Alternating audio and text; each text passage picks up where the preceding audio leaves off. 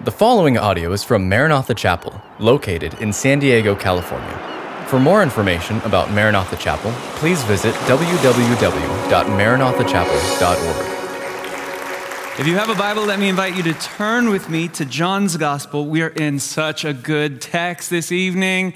Oh, it's like dessert before dinner. I love it. John 15, the title of my message for you tonight is Stay Connected. I just want you to leave with that thought. Just linger on that. We're here to stay connected. For some of us, we're, we're getting reconnected to Jesus, but hopefully you know him to some degree, and tonight is about deepening and strengthening your connection to him. And as we make our way into John 15, I want to let you know that the scene has changed. At this point in the evening, the disciples have now left the upper room. And they're making their way with Jesus to the Garden of Gethsemane, which is situated right there at the foot of the Mount of Olives.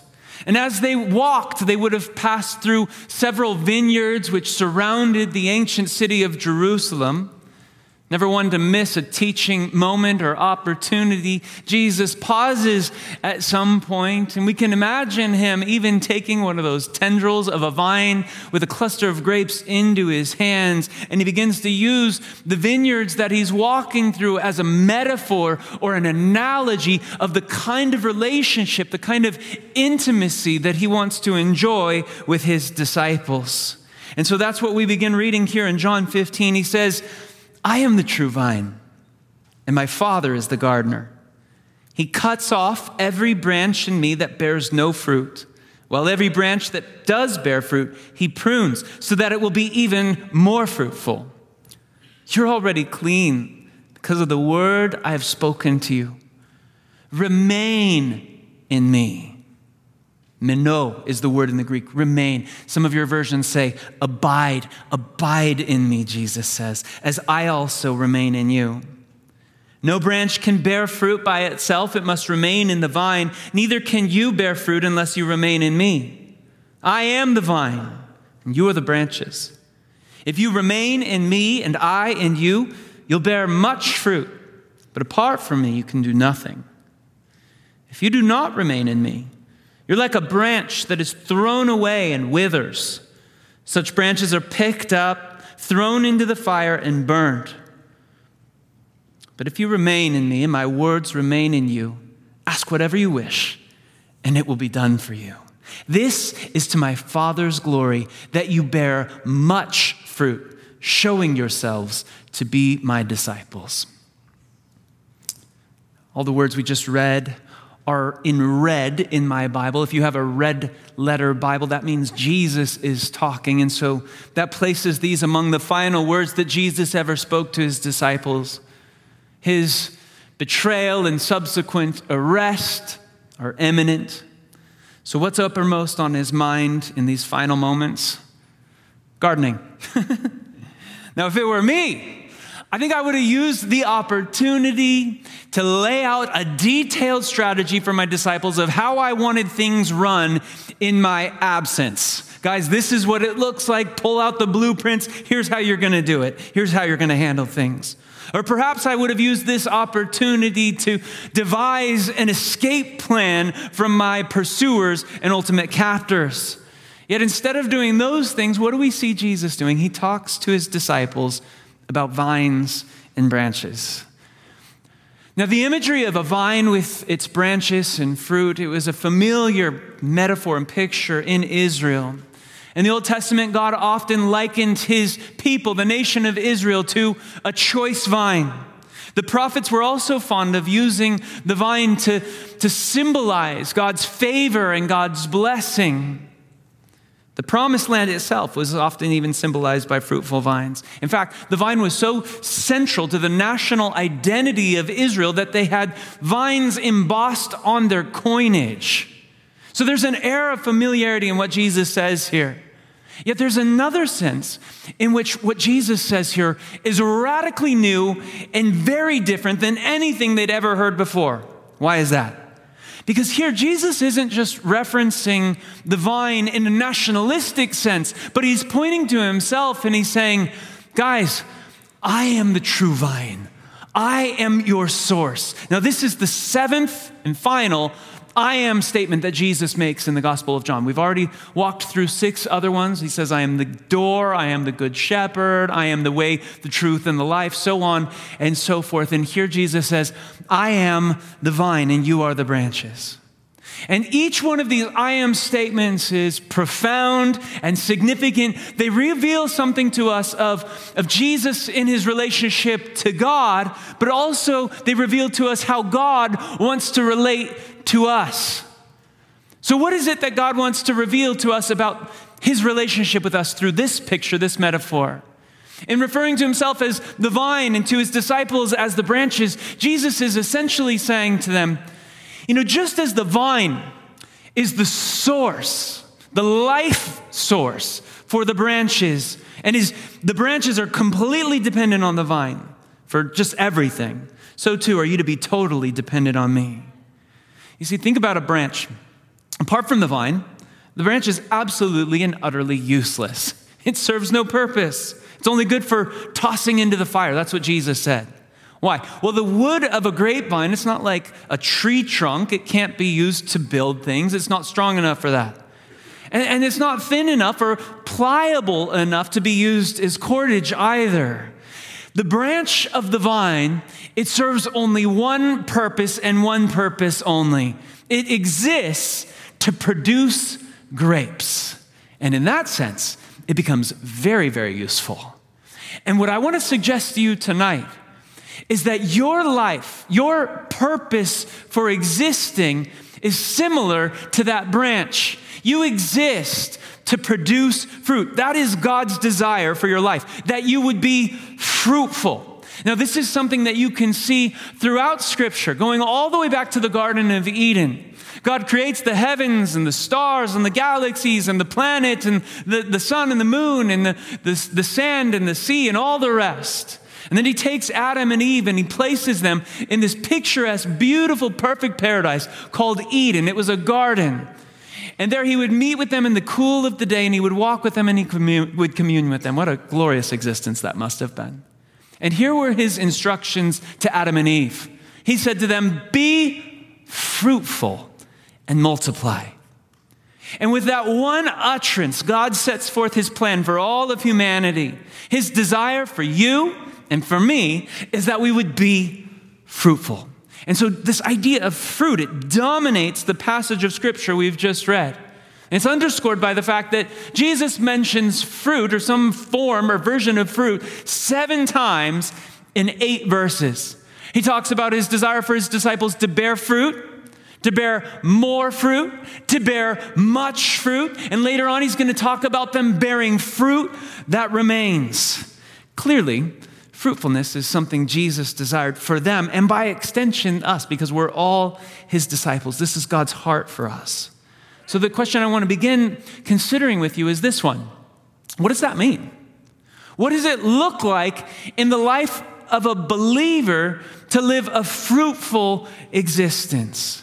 And what we find is in Scripture, fruit manifests itself in a variety of ways, but there are three primary ways that I want to look at with you. And, and, this is what it means, this is what it looks like to be a fruitful Christian. It's going to show up in your character first, it's also going to manifest itself in your conduct, and then that will translate into more and more conversions. Let's talk about each of those things. Number one, fruit looks like character. We see this in Paul's letter to the church at Galatia. This is Galatians 5 22 and 23. Can we read this together out loud? It's in your notes. He says, The fruit of the Spirit is love, joy, peace, patience, kindness, goodness, faithfulness, gentleness, and self control.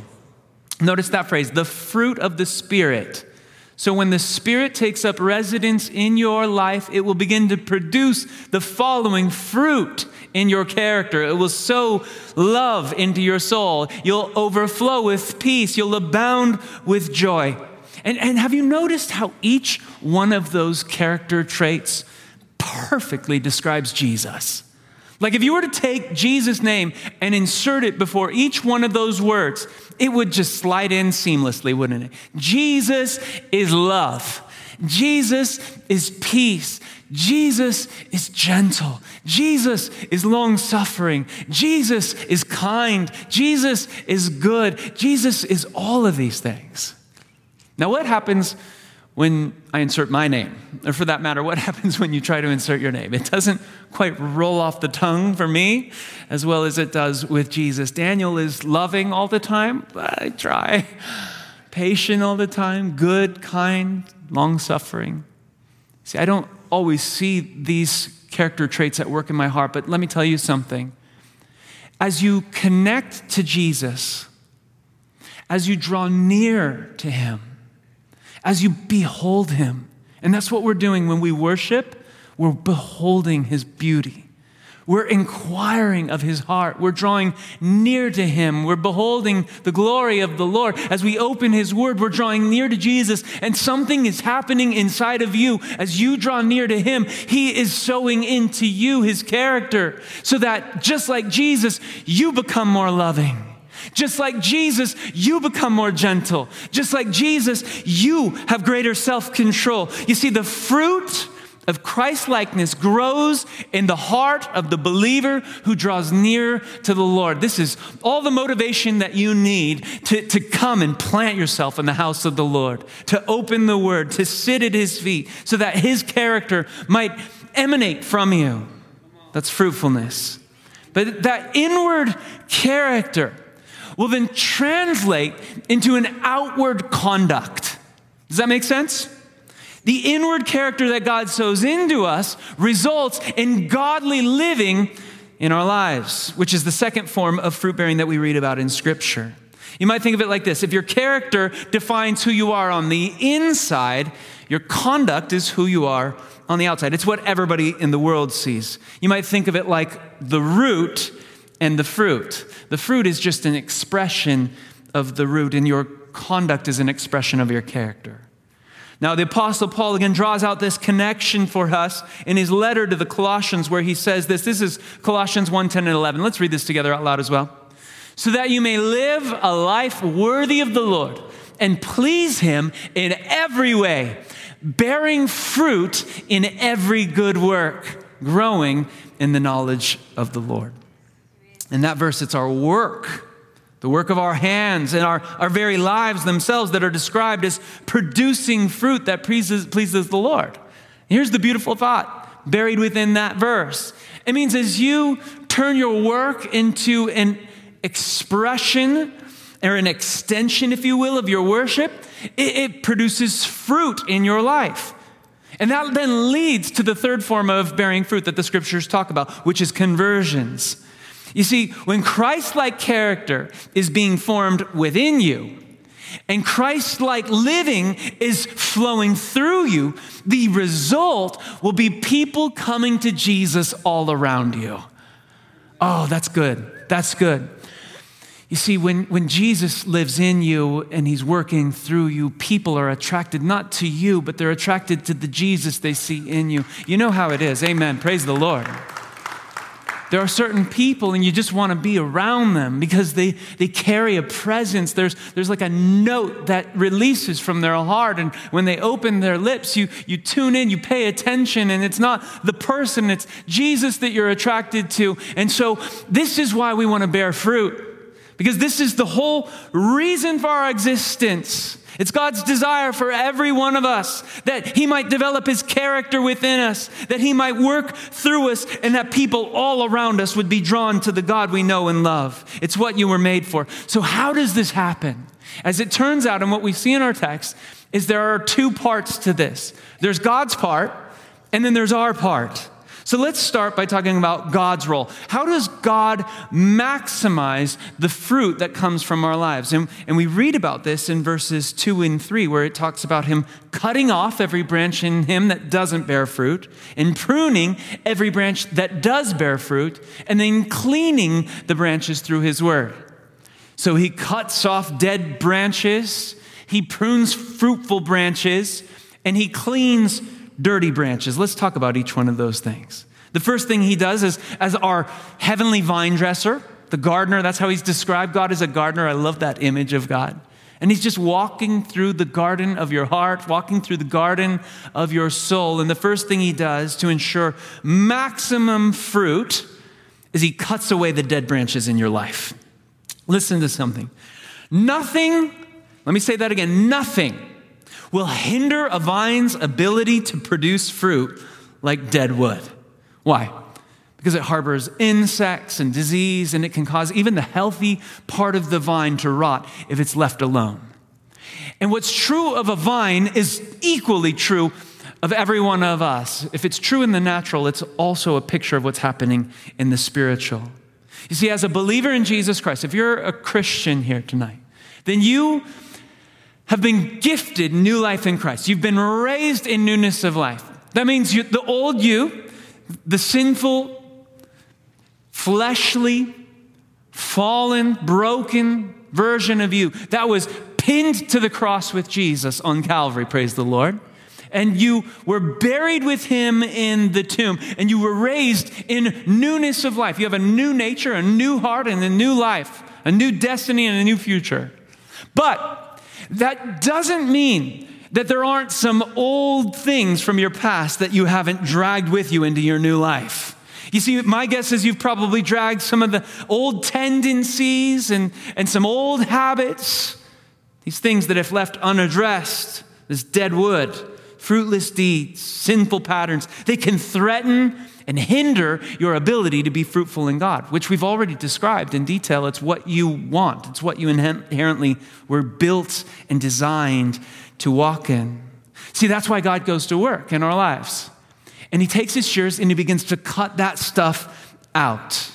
It may be a harmful habit that he addresses or he removes you from. It might be an unhealthy relationship or it might be an ungodly alliance in your business. And he'll either remove that thing or he'll bring it to your attention so that you can remove yourself from that painful place. Because if you're going to be fruitful, the dead things have to go. So he cuts that dead wood off. But here's what's interesting the words translated cuts off there in verse 2 can also be translated lifts up.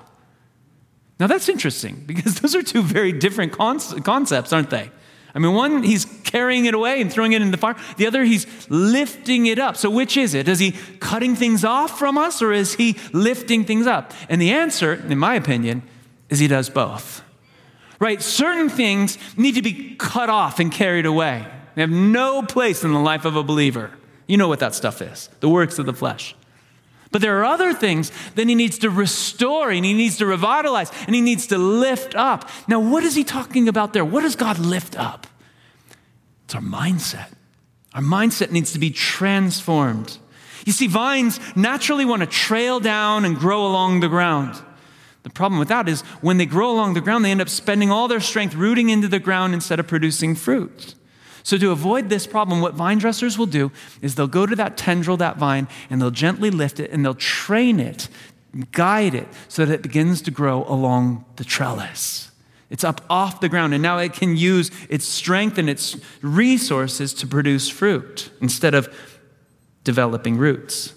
Okay, let's, let's make the transition. Like vines, you and I have this tendency to want to grow down in our thinking. We want to become earthly, worldly in our thinking, in our patterns, in our mindset. And everything we see in this world, everything we're inundated by in terms of advertisements, in terms of social media, in terms of what we take in through news and other outlets on TV or online, it's all trying to conform us into a way of thinking, a worldly way of thinking. And so if we're not careful, we can easily and quickly lose sight of that heavenly perspective and we'll get rooted to this world.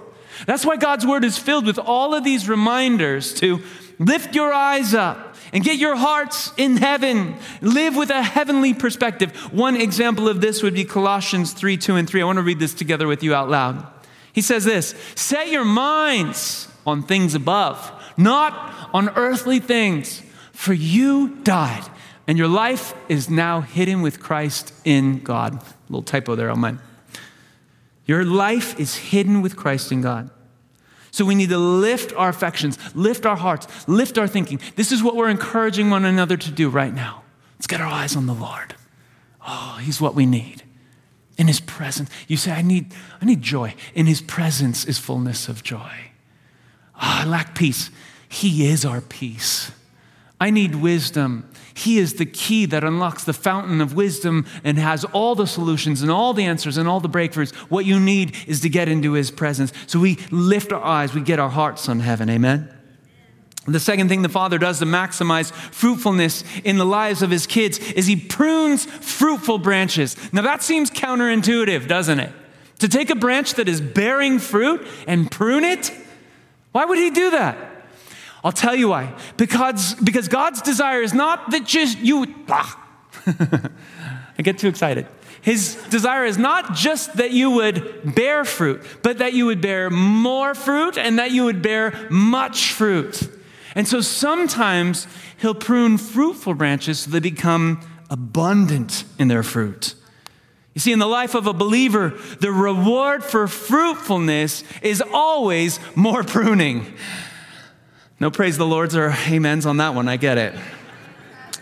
We need to remember and we need to remind ourselves of this that the vine dresser's goal in pruning us is always greater abundance. He doesn't prune us to punish us, but rather to promote greater fruitfulness in our lives. That's, again, it's true of every person in here. Some of you have been feeling lately the, the sharp edge of the shears of the vine dresser's blades in your life. Things are being reduced. Where, where do you feel that? Where are you experiencing that? There's a, a cutting back. There's a stripping away. There's a removal of maybe it's overgrowth. Maybe it's some kind of sucker shoots. Maybe it's dead wood? Where is the Lord cutting you back? It's not just evil things, mind you, that He prunes, it's everything that would rob you of His best. Now, this process of being pruned, it's something that every child of God goes through, and it's not pleasant.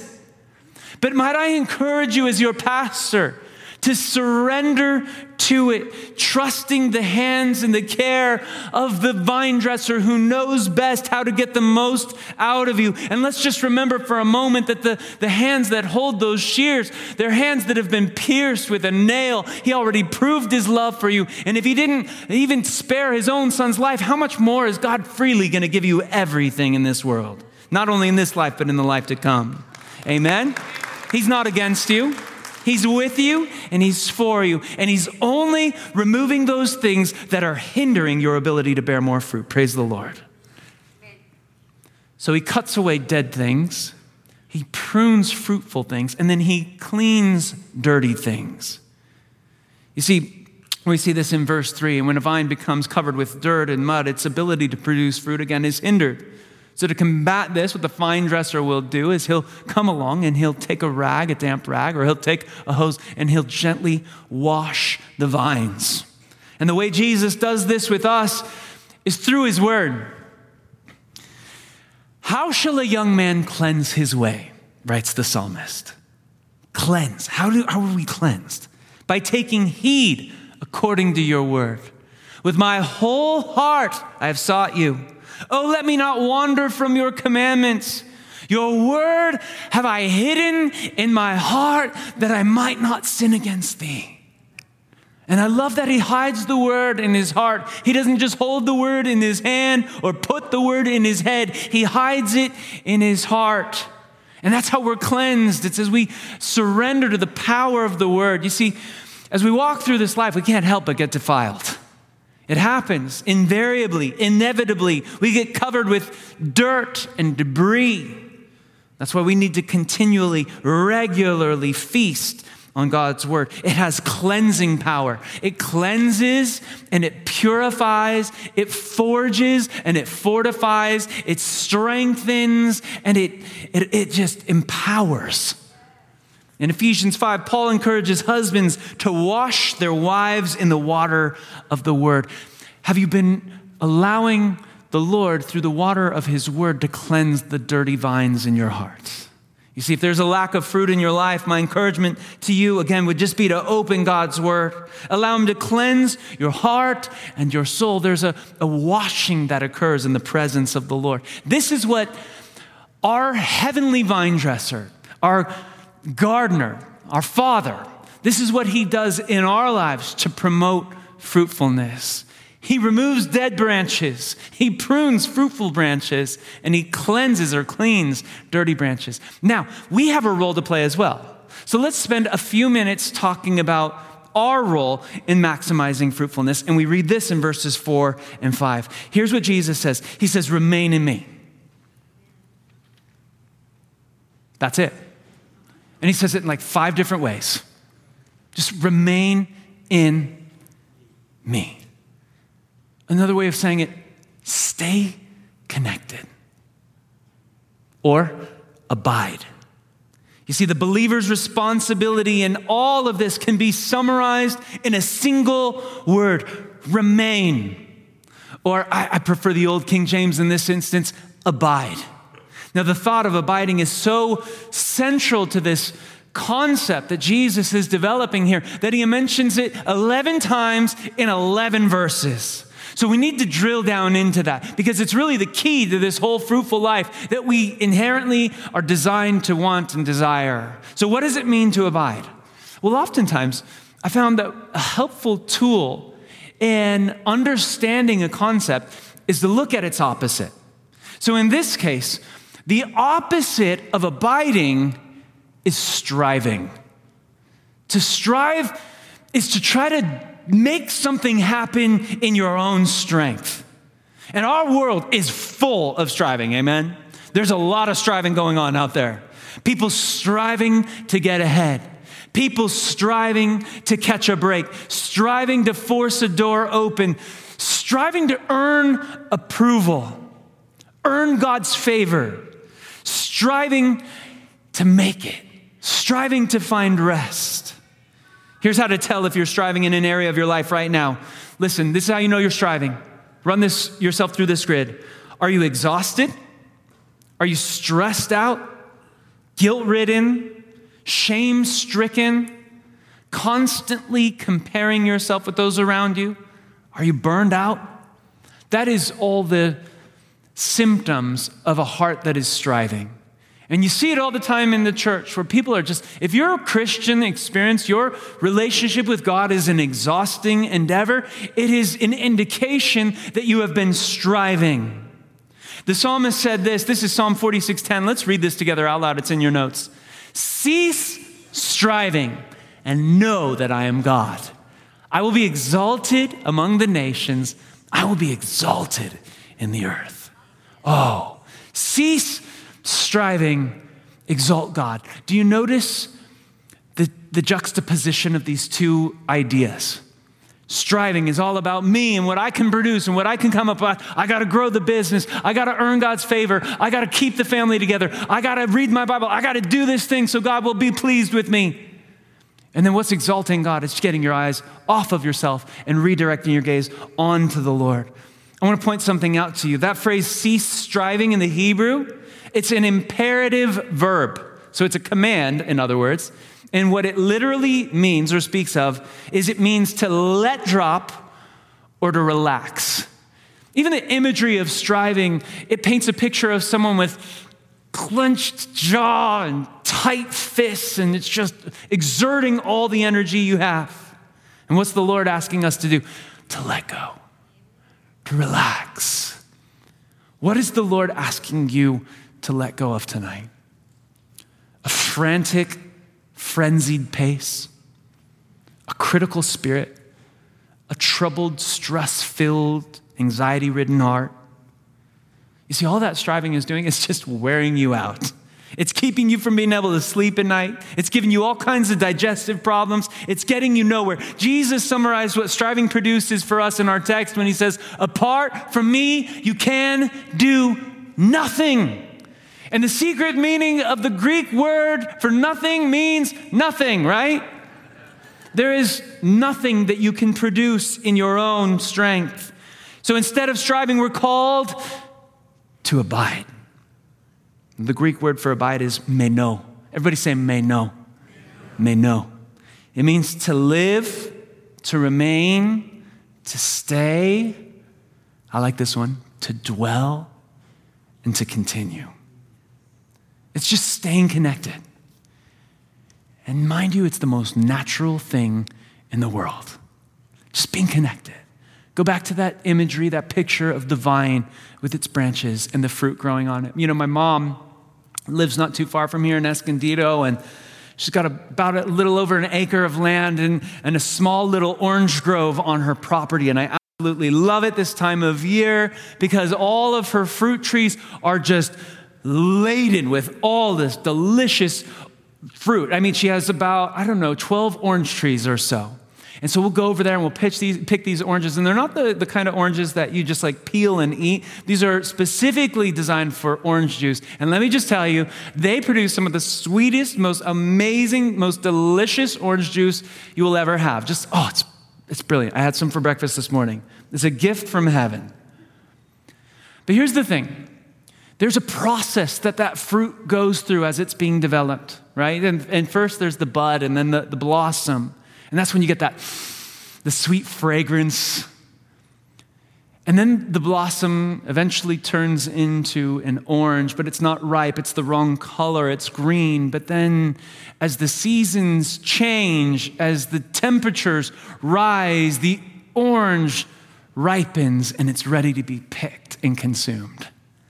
Now, one thing that I've never experienced is seeing an orange that's just all stressed out. And it's just like thinking, oh my gosh, why am I not growing? I'm still a flower. And I see other oranges and they're already, you know, taking root and they're taking shape. And oh no, I'm the wrong color and I'm still green and I should be orange. And what am I going to do? They're not complaining, they're not stressed out. What do they do? They just abide. They just hang there. They're not stressed because they know as long as I stay connected to the source, I'll have everything that I need to get to where I'm supposed to be. You see, if the fruit of striving is stress, exhaustion, and burnout, then the fruit of abiding is rest. Isn't this what we all want? To just go through life like Jesus. He was never, I mean, he had so much on his to do list. He had three and a half years to transform the world and set in place a group of men who could carry the gospel to the ends of the, the earth. but he's never hurried, he's never frantic, he's never stressed out, he's connected to his Father. takes all the pressure off. Instead of focusing on what I can produce, now I'm focused on the Lord. I love this simple little acronym for helping us to remember what abiding means and what it's all about. Ready? This is an acronym for abide. A, always. B, be. I, in. D, dependence. E, every day. And I realize that's two words, but just deal with it always be in dependence every day. What does it mean to abide? Always be in dependence every day. You know, one of the best prayers that you can pray every morning is God, I'm choosing in this moment to relax my grip, to open my hands, to let go. I'm done striving. I'm done stressing. I'm done straining. I'm done fighting. I'm done wrestling. I'm done trying to make things happen on my own. But I choose in my heart that I'm going to partner with you. I'm going to stay connected to you. It doesn't mean that you're inactive. It doesn't mean that you don't have a role to play. You still show up. You still give your best. You still do what you can, but you trust the results to God. Amen? So, as we close, amen, praise the Lord. As we close this evening, I just want to leave you with three practical keys to cultivating that connection. And we find all three of these buried there, tucked away in verse 7 as we think about what it means to remain in Jesus, what it means to abide in Jesus, if that truly is the key to bearing fruit, then how do you do that? Jesus points to three keys in our text. And the first is this if you're going to cultivate your connection to Jesus, then you got to abide in his word. Look what he says in verse 7 If you remain in me and my words remain in you, ask whatever you wish and it will be done for you. So we need to abide in His Word. Jesus draws this connection between His Word and Him. to allow God's word to abide in you, it's about more than just having a quiet time. You know, you hear a lot about, oh, you got to have a quiet time, but we're not talking about that. We're talking about spending time with the Lord in His Word to the point where His heart begins to shape your heart, where His worldview becomes your worldview.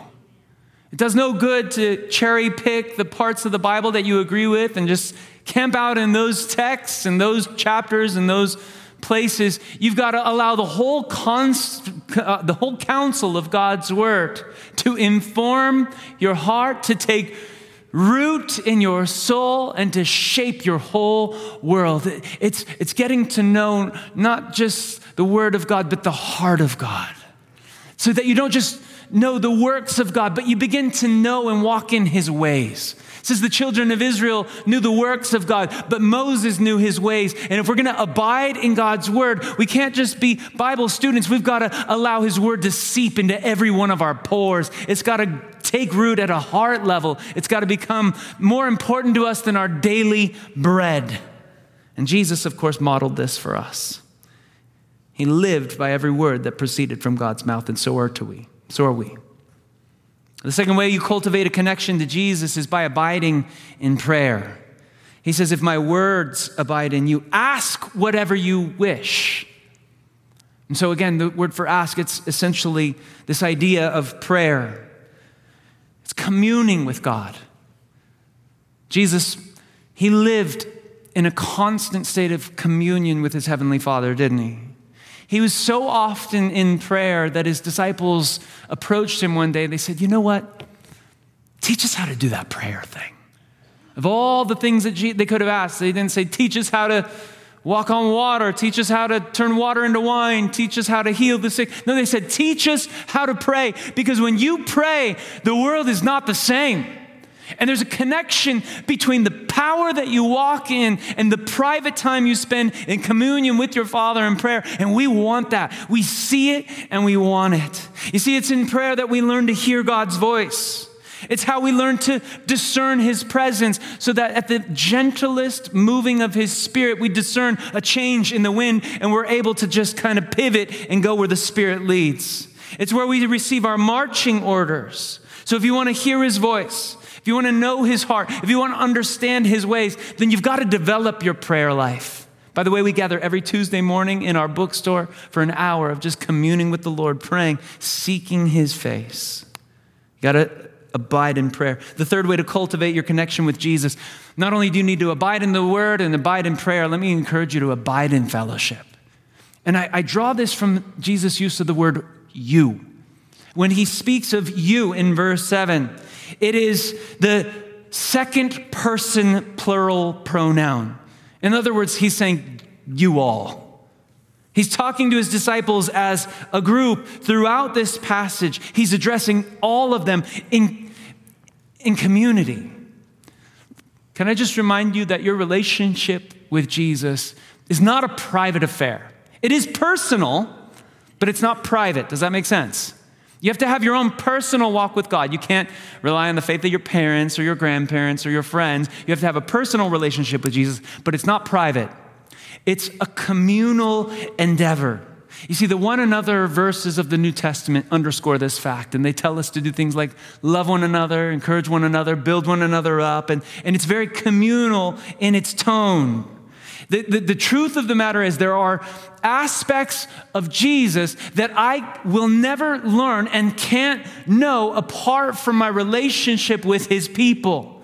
Because there's things that you bring out and that you reveal of his heart, his nature that I desperately need. And so your faith inspires mine, and my faith inspires yours. And, and so when we gather like this, faith, it's like an incubator for our faith. And I, I'm, I'm drawn into that place of worship as I see your heart communing with God and so forth. And so we do this together. We connect to Him through His Word. We connect to Him with our hearts as we commune with Him in prayer. And we connect to Him in community. This is God's desire for your life. It's, it's a life overflowing with love and joy and peace and kindness. It's the end of striving, it's the beginning of rest. It's what you were made for. But the only way any of us are ever going to experience this is as we connect to Jesus. Guys, we're not here to just check a box. We're not here to just do church. God save us from just doing church. This isn't another service. This isn't a part of your routine. We're here because this is the house of God. And we are the people of God. He said, My house will be called a house of prayer for all nations. So we cry out to him.